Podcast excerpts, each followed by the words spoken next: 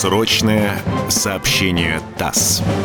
Радио «Комсомольская правда» и информационное агентство ТАСС представляют уникальные исторические документы. Самые важные сообщения военкоров ТАСС за апрель-май тысяча девятьсот сорок пятого года. Вестник фронтовой информации, девятнадцатого апреля тысяча девятьсот сорок пятого года. Фронтовая ночь. Вот и передовые рубежи, откуда уже несколько дней подряд оперативная сводка сообщает: положение без перемен.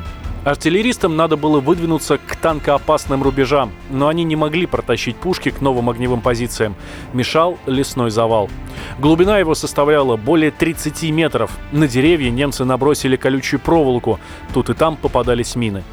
Взводу саперов лейтенанта Зеленина поручили проложить дорогу для пушек. Днем эту работу они не могли осуществить. Участок простреливался пулеметным огнем противника. Вышли в ночь. В двухстах шагах от неприятельских позиций саперы разобрали завал и помогли артиллеристам переместить пушки. Труднее пришлось отряду минеров старшего сержанта Анучина. Этот отряд устраивал в лесу минную ловушку. В темноте на него натолкнулись вражеские разведчики, пытавшиеся проникнуть в расположение наших позиций. Минеры приняли бой. Завязалась гранатная схватка. Два с половиной часа минеры отбивались от немцев, отогнали их, а затем закончили работу. Бойцы лейтенанта Бережного возвратились из вражеского тыла, где проводили инженерную разведку. Их не было целые сутки. Минувшей ночью они перешли линию фронта, проникли в глубину немецкой обороны, исследовали пути, где могут пройти танки, выяснили характер укреплений на передних оборонительных рубежах противника. В городе, занятом немцами, они уточнили расположение улиц, разведали, где у неприятеля баррикады, укрепленные дома. Все это они проделали, не потеряв ни одного человека.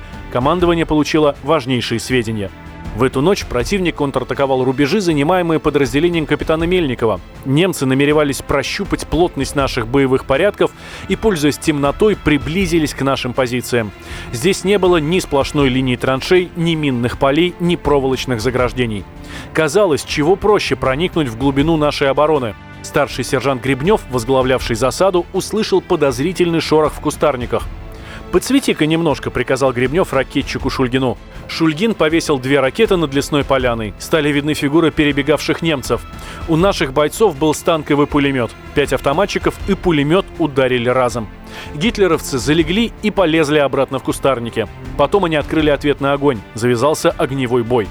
Одна группа немцев попыталась обойти нашу засаду, но попала под пулеметный огонь соседнего подразделения и была целиком уничтожена.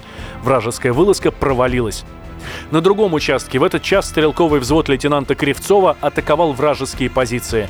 В полночь стрелки на плотах переправились на западный берег реки и внезапно напали на противника. В траншеях гранатами они истребили несколько десятков гитлеровцев, а троих пленили. Выполнив задачу, смельчаки без потерь возвратились в расположение своего подразделения. Такова хроника одной фронтовой ночи. Эти рубежи мы оставляли перед рассветом. Утреннюю тишь взорвал грохот артиллерийских батарей. Это орудия большой мощности громили немецкие укрепления. Шилкин, специальный корреспондент ТАСС. Действующая армия. Апрель. Срочное сообщение ТАСС.